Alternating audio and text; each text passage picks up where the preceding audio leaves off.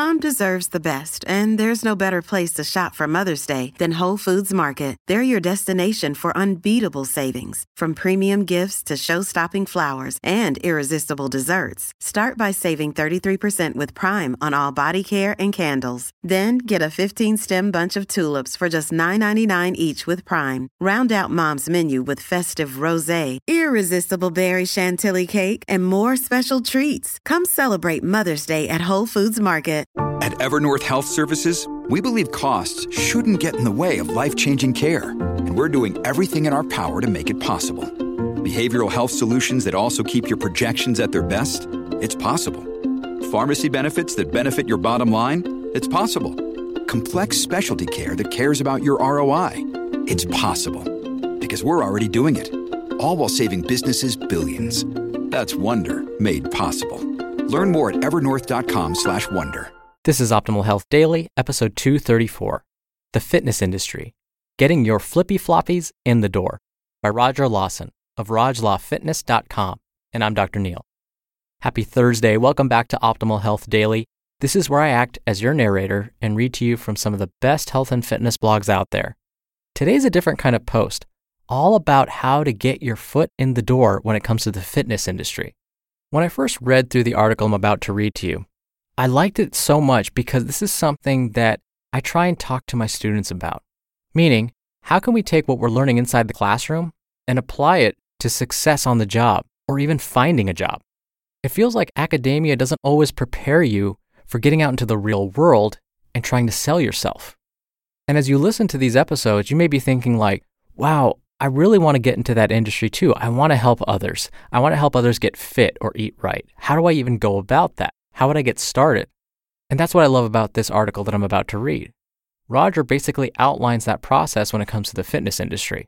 And let's say you're not even interested in becoming part of this industry. Listening to this would still be helpful because you can understand how and why people get into the industry, and knowing the inside track, you'll be able to hopefully talk to personal trainers and say, hey, how did you get into this field? That way you can hopefully bypass those that really don't know what they're talking about and really find the true experts. Oh, and I'm not going to share with you an inspirational quote because Roger actually included some throughout this article. And so, with that, let's jump right in and start optimizing your life. The Fitness Industry Getting Your Flippy Floppies in the Door by Roger Lawson of RogLawFitness.com. So, you want to get into the fitness industry, but you have no background or experience. Well, that does make things a bit more challenging, but by no means is it impossible.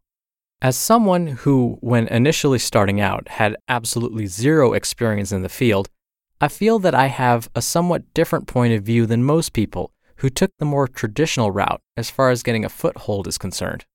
I'm nowhere near established or successful by any stretch of the imagination, but I hope that by speaking from my experience, I can lend some advice to someone who wants to get involved but is put off by being from a completely different area of study.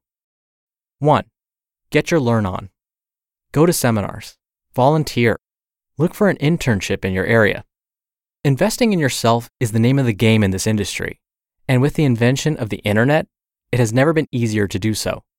With this still being such a relatively young field, if you're not constantly reading and keeping up with what's going on, you'll only continue to hurt yourself by falling behind your peers. The best part about not having any schooling or exercise science background is that it makes your task so very simple. Read everything that you can get your hands on. Many coaches have a resource page on their website that can help point you in the right direction, so you don't just start grabbing random books and hoping for the best. Before you start shelling out tons of ducats, check out your local libraries to see if they have any of the books you're interested in. I found that public libraries usually have one or two if you're lucky, but if you're a college student or live in an area surrounded by colleges, the university libraries tend to be a gold mine for this kind of material. The best part is that even if you're not a student, they can't keep you from coming in and reading. 2. Soft skills. I honestly believe that soft skills are the most critical piece of the entire puzzle. The fitness industry is a service industry in the truest sense of the word, no matter what your position in it. Even if you never train a soul and your only job is to write or blog about fitness, you still have the responsibility of connecting with your audience and giving them what they want. How can you do that if you're not a people person. I venture to say that these skills are more important than getting your anatomy down pat. Yes, anatomy is important as it's the basis of everything that we do. But what goodwill will that do if you suck at dealing with people and can't convey anything that you've learned? There are enough successful trainers out there that you can piggyback off of knowledge wise so as to never have to come up with an original thought of your own. Is this optimal? Of course not, but I'm trying to highlight just how vital these skills are to your success. You can teach anyone who is willing to learn how to put together a proper training program, but you can't teach someone how to be an outgoing, charismatic person who can get their clients excited about their potential and working towards it. Quote, Nobody cares how much you know until they know how much you care. Theodore Roosevelt. 3. Persistence. It's one thing to say that you want it, but it's another thing entirely to act like it. If you want to get involved, you're going to have to go out of your way to show just how badly you want it. Think of it from the perspective of a potential employer. Why should they take a risk on someone whose lack of experience could end up being a liability for their company or facility? When I was applying for an internship, I knew that I had to find a way to separate myself from the hordes of other applicants. There was simply no way that I would be able to compete with everyone else based on credentials alone, so I had to step my game up. I got my hair cut, hopped in the car, and made the 13 hour drive from Michigan to Massachusetts for a one day seminar. Not only did I get to meet the internship staff, but I was able to put a face with my application. I followed up with a thank you card, and I constantly emailed the vice president about the status of the selection process. It wasn't until a month into the actual internship that I found out it was my persistence alone that made them decide to take me on. Nine times out of 10, there is always a way in, regardless of your circumstances. So you just have to be willing to put in the sweat equity and keep searching for ways around the perceived obstacles. And four, professionalism. Some folks seem to think that just because this is an industry based off the premise of sweat, awkward noises, and funky smells, that they don't have to take it seriously. Well, I have two words for you womp womp. Those people couldn't be further from the truth. As with all industries, you're only taken as seriously as you take yourself. And it's hard to take you seriously if you show up to a job interview with typical bro attire sleeveless shirt for the gun show, with the entire midsection missing to show off the abs. Seriously, though, dress like you have some sense. Also, and while this seems like it should go without saying, I've seen it happen, and thus it bears repeating don't drop F bombs during the interview. It doesn't make you look cool and only solidifies your tool status. You just listened to the post titled The Fitness Industry Getting Your Flippy Floppies in the Door by Roger Lawson of RogLawFitness.com. We're driven by the search for better, but when it comes to hiring, the best way to search for a candidate isn't to search at all. Don't search, match with Indeed.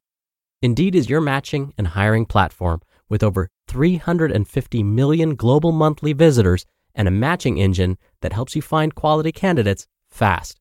Ditch the busy work. Use Indeed for scheduling, screening, and messaging. 93% of employers agree Indeed delivers the highest quality matches compared to other job sites. One of the things I love about Indeed is that it filters out incompatible applicants. So when you're hiring, the process is much faster, and you only have to consider applicants that are already likely to be a great fit. And listeners of this show will get a $75 sponsored job credit to get your jobs more visibility at indeed.com slash health. Just go to indeed.com slash health right now and support our show by saying you heard about Indeed on this podcast. Indeed.com slash health. Terms and conditions apply. Need to hire? You need Indeed. Hey, it's Ryan Reynolds, and I'm here with Keith, co star of my upcoming film, If, only in theaters, May 17th. Do you want to tell people the big news? All right, I'll do it. Sign up now and you'll get unlimited for $15 a month in six months of Paramount Plus Essential Plan on us. Mintmobile.com slash switch. Upfront payment of $45 equivalent to $15 per month. Unlimited over 40 gigabytes per month. Face lower speeds. Videos at 480p. Active Mint customers by 531.24 get six months of Paramount Plus Essential Plan. Auto renews after six months. Offer ends May 31st, 2024. Separate Paramount Plus registration required. Terms and conditions apply if rated PG. Something Roger mentioned definitely hit home with me. I realized I needed to get into the fitness industry somehow when before bed, I would be flipping through Arnold Schwarzenegger's Encyclopedia of Bodybuilding. You know, that ginormous book that's got the silver and black cover with Arnold flexing on the front? I used to flip through that each night before bed, outlining which workout routine I'm going to try the next day.